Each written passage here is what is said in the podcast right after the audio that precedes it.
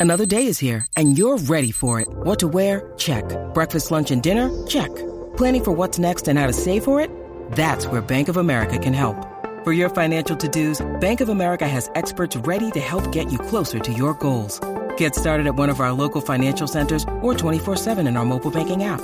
Find a location near you at bankofamerica.com slash talk to us. What would you like the power to do? Mobile banking requires downloading the app and is only available for select devices. Message and data rates may apply. Bank of America and a member FDIC.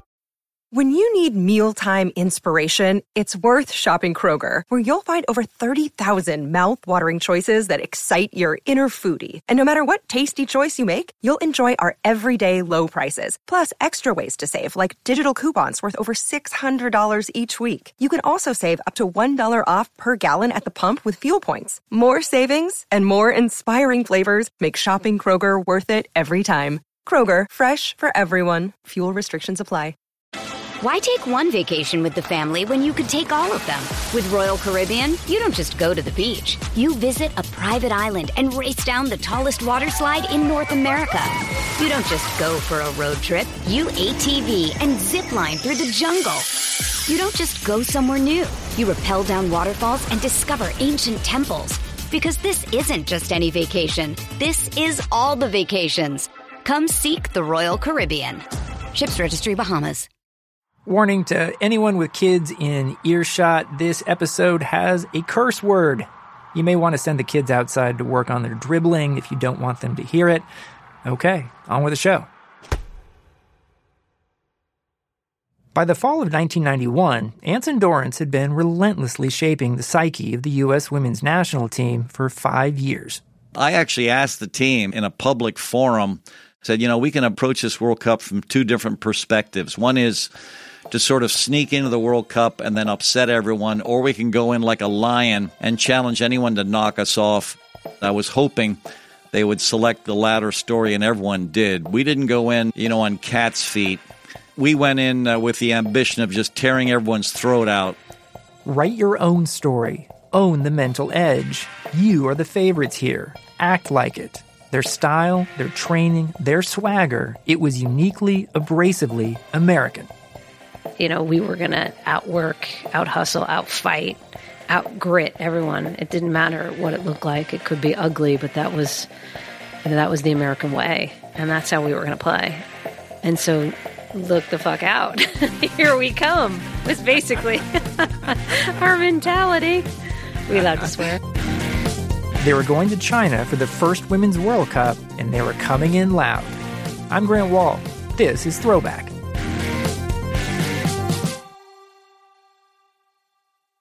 Why take one vacation with the family when you could take all of them? With Royal Caribbean, you don't just go to the beach. You visit a private island and race down the tallest water slide in North America. You don't just go for a road trip. You ATV and zip line through the jungle. You don't just go somewhere new. You rappel down waterfalls and discover ancient temples. Because this isn't just any vacation. This is all the vacations. Come seek the Royal Caribbean. Ships Registry Bahamas. With threats to our nation waiting around every corner, adaptability is more important than ever. When conditions change without notice, quick strategic thinking is crucial. And with obstacles consistently impending, determination is essential in overcoming them. It's this willingness, decisiveness, and resilience that sets Marines apart. With our fighting spirit, we don't just fight battles, we win them. Marines are the constant our nation counts on to fight the unknown. And through adaptable problem solving, we do just that. Learn more at marines.com. So, what gave the U.S. team so much swagger? There were a few crucial factors. The first was an insane level of conditioning. Dorrance preached the gospel of fitness.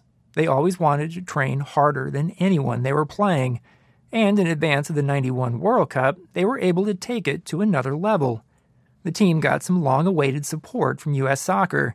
For the first time, they were able to have a long training camp together over several weeks in North Carolina to prepare for the tournament. Dorrance credits the change to Alan Rothenberg, the Los Angeles lawyer who had become the new U.S. soccer president the year before. Rothenberg was, shall we say, new to women's soccer. When you took office, what did you know about the U.S. women's national team? I didn't know it existed. Really? Truthfully, I had no idea that there was a women's team. But then Rothenberg found out the situation the U.S. women had been dealing with for the past five years. He was surprised. They were basically moonlighting. They were either in school or had jobs or both. And every once in a while, he'd gather them together uh, and have training for them, but zero financial support. U.S. soccer wasn't doing well at all financially in those days, but Rothenberg was starting to change that, and he approved Dorrance's proposal for a training camp in North Carolina. Well, it struck me, obviously, that it was our responsibility to do something for them as much as we could under the circumstances. The camp made a difference.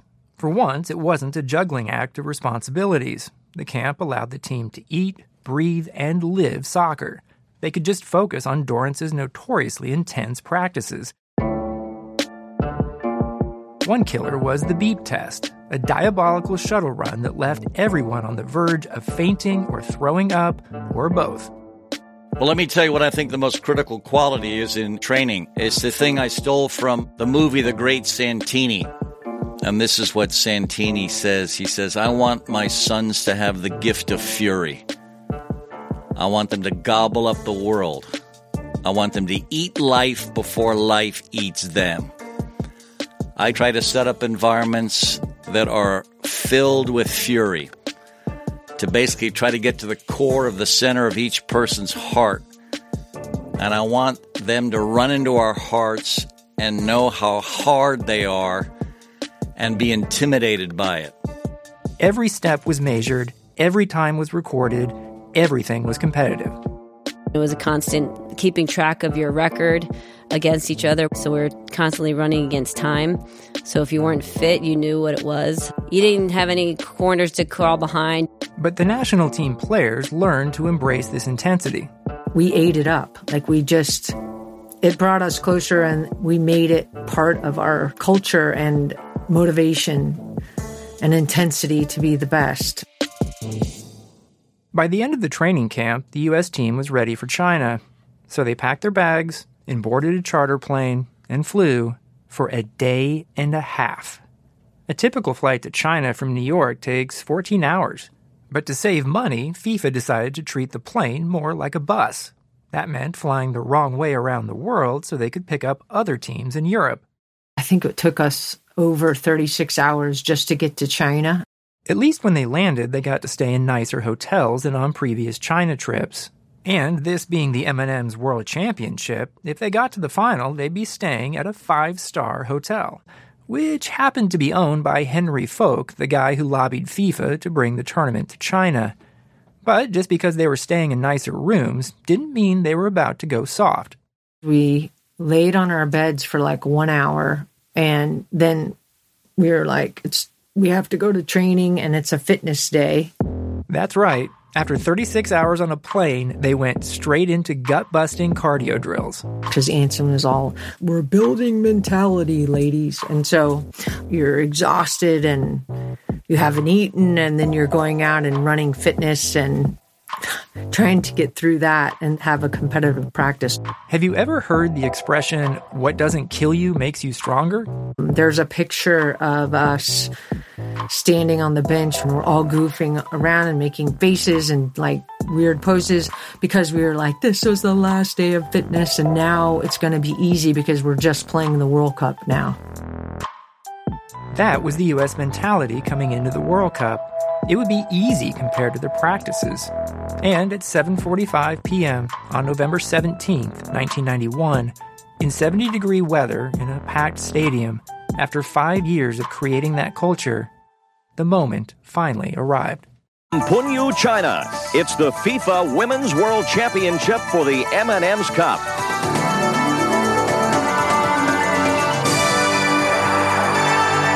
They were ready, but playing Sweden wasn't going to be easy. It's going to be a great game, but this is one of the teams they've never beaten. Sweden, they are 0 1 1 against. Despite being the tournament favorites, the U.S. had never gotten a win against Sweden. Getting set to kick it off, Lena Videkull to Anel Andelin, and we are underway. First half action, the first FIFA Women's World Then, just before the end of the first half, she tries to cross. She does. Out in front, cleared, but not out. Here's Karen Jennings with it. Jennings to the middle. Her shot. She scores! Karen Jennings. And the United States draws first blood. And shortly after the second half whistle, Jennings going wide. Left footed shot. She scores! Then 19 year old Mia Hamm, the team's youngest player, announced her presence on the world stage for the first time. Dorrance hadn't planned to start Hamm at the World Cup, but midfielder Megan McCarthy had an ACL injury. So he decided to give Hamm a shot. And Anson made it very simple for me. You know, you get the ball if you look up, find Michelle's feet. He's like, if she's got two people on her, she's unmarked. That's how good she is. I think he was trying to take a lot of the pressure off of me. But in the 62nd minute of her first World Cup game, Hamm saw an opportunity. I got the ball on the left side and kind of, I think I carried it for about 30 yards, cut inside, and hit it cleanly. Here's Mia Hamm, her drive. She scores! Mia Hamm with a rocket! What a great right footed blast that came out of nowhere. I was like, well, that's fun. it was 3 0, and the Americans were flying. But it wouldn't be that easy. Long ball towards the area. Ball loose out in front. Videkull shoots, scores! A gimme for Lena Videkull and Sweden on the board, and now down by just two. Here it is again. It was 3 1. Then, just six minutes later, Here's Inga Johansson, replacement in the 50th minute. Long drive. She scores! She got it in over Mary Harvey, and we've got ourselves a game. Now the U.S. lead down to just 3 to 2. I mean, that's a 40 yard shot. It was one of the greatest goals in Women's World Cup history. The U.S. was on the ropes, but the Americans dug in, desperate to hang on as the final minutes ticked by. And that is it. The United States has held on for a 3 2 victory over Sweden. They were saved by the bell. Now, the halves were only 40 minutes long, and some people were saying if gone the full 90, maybe it would have been a different scoreline. We'll never know what would have happened if FIFA hadn't made the game shorter, but as it was, the US got a win in the opening game, and that was huge. More than that, they learned a valuable lesson. Here's Shannon Higgins Cirovski.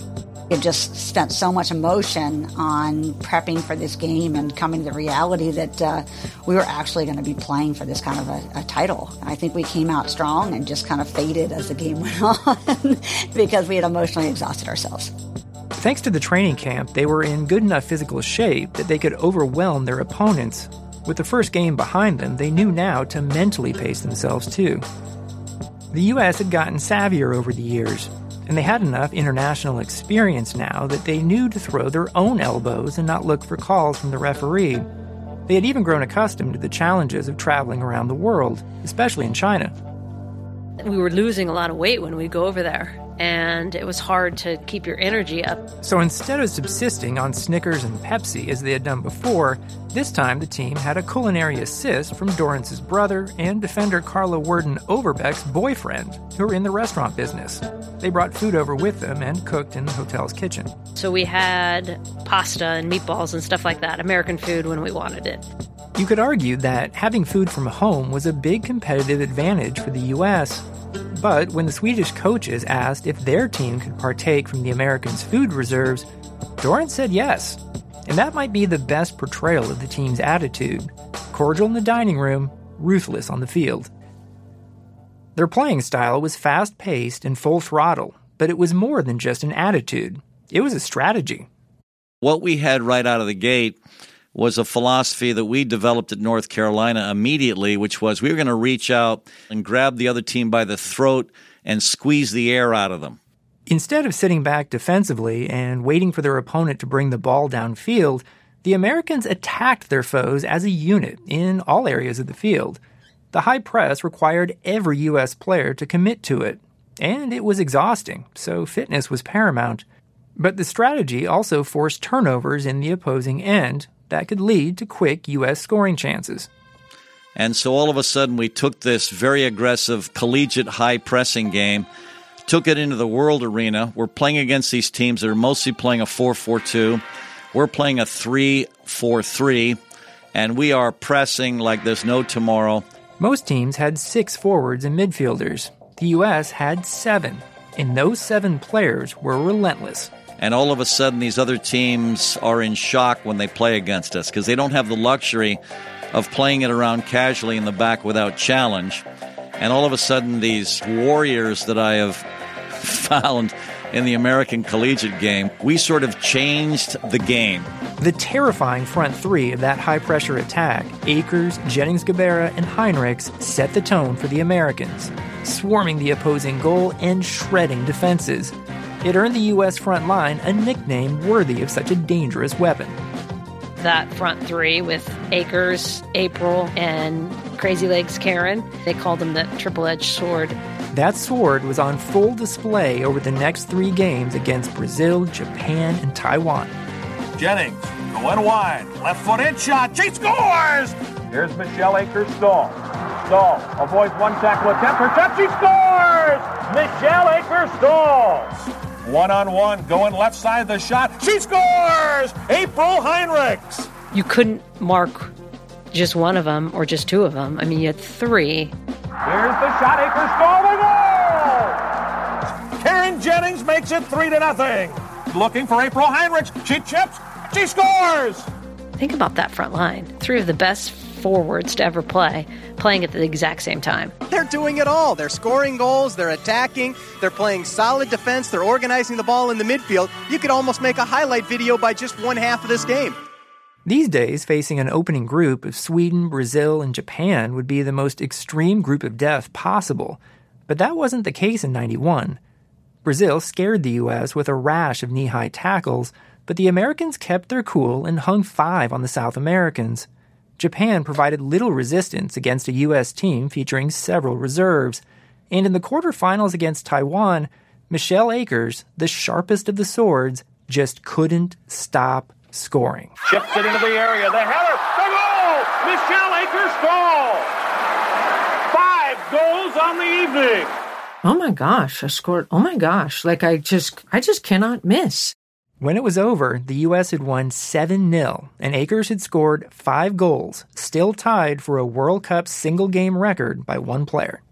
In their first four games, Akers had eight goals. Jennings Gabarra had three, Heinrichs and Hamm had two each. The U.S. was a buzzsaw. That attitude didn't go over so well with some other teams. More on that later. But fans around the world loved it. Remember the U.S.'s rampant performance in Haiti during the World Cup qualifiers that won over the Haitian fans? That wasn't the only time that happened. Here's Heinrichs. In 1986, when we were playing in Italy, the Italians liked us. So the Italians started cheering, USA, USA, USA. And we're like, what are they saying? What? What are they? What? And then we realized it was USA in their language, USA, USA, USA. USA, USA, USA became a lasting gift for the USA. They made it their pregame cheer. The team still does it today. I like it. When I turn the TV on, it's the one thing that still goes back from 1986. And we always tell them, not ah!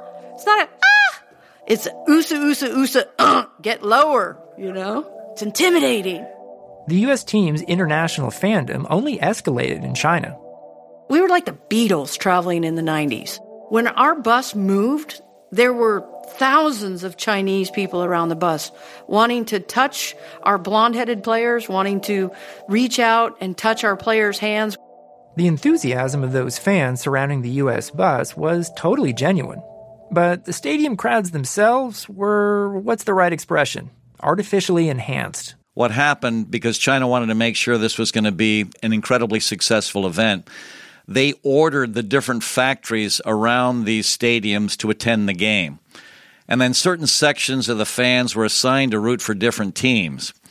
And you'd see, you know, this one factory rooting for the United States, another factory would be rooting for Japan.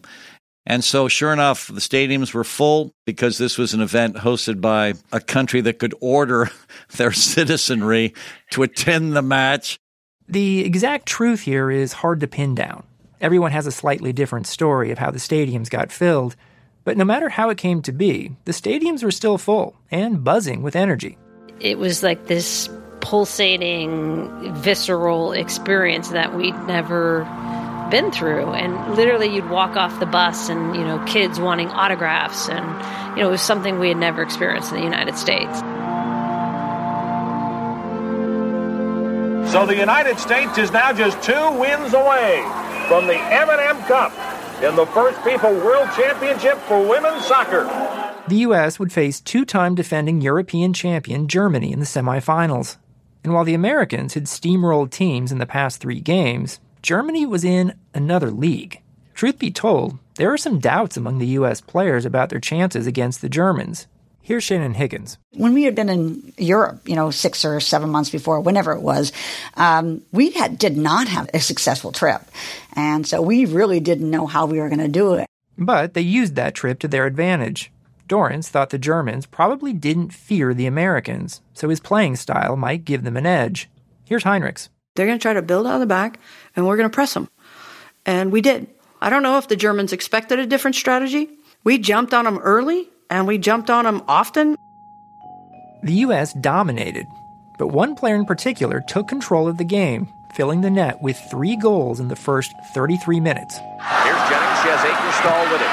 Karen shot and score! The other one was, uh, I think, uh, her intercepting a pass, and she went in one on one with the keeper. A chance for Karen Jennings. Jennings with the loose ball in the penalty area. In on goal. She scores! I'm sure that that group of players, of German players, have nightmares of Karen Gabarra from that game. The U.S. won 5 2. Jennings Gabarra's hat trick may have caused nightmares for the Germans, but for her, it's a love story. My fiance, Jim Gabarra, flew over for just that game. So he was playing pro, and he said, If you get in the semis, I'll come over. So he arrived that morning. So that gave me a little bit of extra motivation. The Americans had proved they could take on the European champion and absolutely bludgeon the Germans to the point it looked unfair, at least to Germany's coach. He was so humiliated in the press conference following our victory. He basically attacked us for cheating. And how do we cheat? Well, we pressed. These days, a high pressing system is common in soccer, including in Germany. But Dorrance's U.S. team was ahead of the curve in the way it played. It messes up your ability to play the ball around in the back. And he gave one excuse after another for why his German team lost. And everyone that watched that game knew that we reached out and just strangled them to death. That was November 27th. The next day was Thanksgiving. The Americans had a lot to be grateful for. Most of the team had family members in China to support them. The team and their families celebrated together. It was a brief, calm moment in the middle of a chaotic tournament. Also, Brazilian soccer legend Pele was there. We're in China eating duck or turkey or chicken, who knows what, with Pele. That's not a sacrifice. That was, you know, glorious. It was an amazing opportunity. It was well earned. For years, the U.S. women's national team had been playing away from the cameras, without salaries, without acclaim. They had all made sacrifices for this special opportunity. Yes, almost no one was watching back in the States, but at that Thanksgiving meal, it was just the team, their families, and Pele. And to them, this World Cup, it meant everything. In 99, they would become a cultural sensation for millions, but in 91, it was intimate. These women had every right to be known far and wide in America, but they weren't, and they weren't bitter about that. Was not at all disappointed in anything. It it felt like the most important thing in the world to me, right? I'm in China, I'm playing in a world event under the FIFA flag and national anthems and full stadiums. You know, there there's kind of a piece to, to being able to compete in an environment in 91. We were excited to represent our country and loved being around each other. I don't think I'd go back and change a thing. I got married uh, less than a year later, every one of those teammates was at my wedding from, you know, all the different states we encompass. And uh, I still talk to every one of those teammates all the time. And I know all their kids. And, you know, Mia Hamm was actually in the room at the birth of my third child. So that's the kind of closeness that I have with that group. So uh, I wouldn't change anything.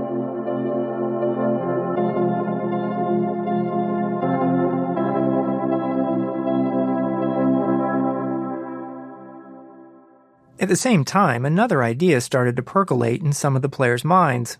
If they could win over the crowds in China and Haiti and Italy, why not in the States? They had been competing for the thrill of the competition, but now, at this stage, maybe they could change the domestic game. Here's Foudy. Because there was no social media, there was no uh, followers and all that nonsense. It was the approach was how do we how do we grow the game, right? And how do we make it to a point where we've got thousands coming when we play at home? How do they get thousands to show up back home? Well, first, with the pressure of the future of women's soccer on their shoulders, they had to win this World Cup. But their high pressing style had started to take its toll. The final would be their sixth game in 14 days. April Heinrichs. I remember being exhausted because, you know, you've got physical fatigue, but emotional fatigue. And I think our team was exhausted. And the team they would play, Norway, would be their biggest challenge yet. The Norwegians were good, physical, and motivated to take the upstart Americans down a peg. Here's Linda Medalen, Norway's tough as nails star, who for the last two decades has been a canine unit police officer in Oslo. When the Americans come, they always look very professional. They don't talk to the other teams. They have their nose in the air. the Americans weren't so fond of them either. Michelle Akers. Well, we hated those damn Norwegians. I love Norwegians personally, but we hated that team because they were so good and tough and dirty. The team were talking a lot, oh, they're the Americans, uh, what do they think they are, and who the hell is, are they? They asked for it. yeah, they asked for us to step up to, to beat them. It was time. The 91 FIFA Women's World Cup final. USA Norway, next time on Throwback.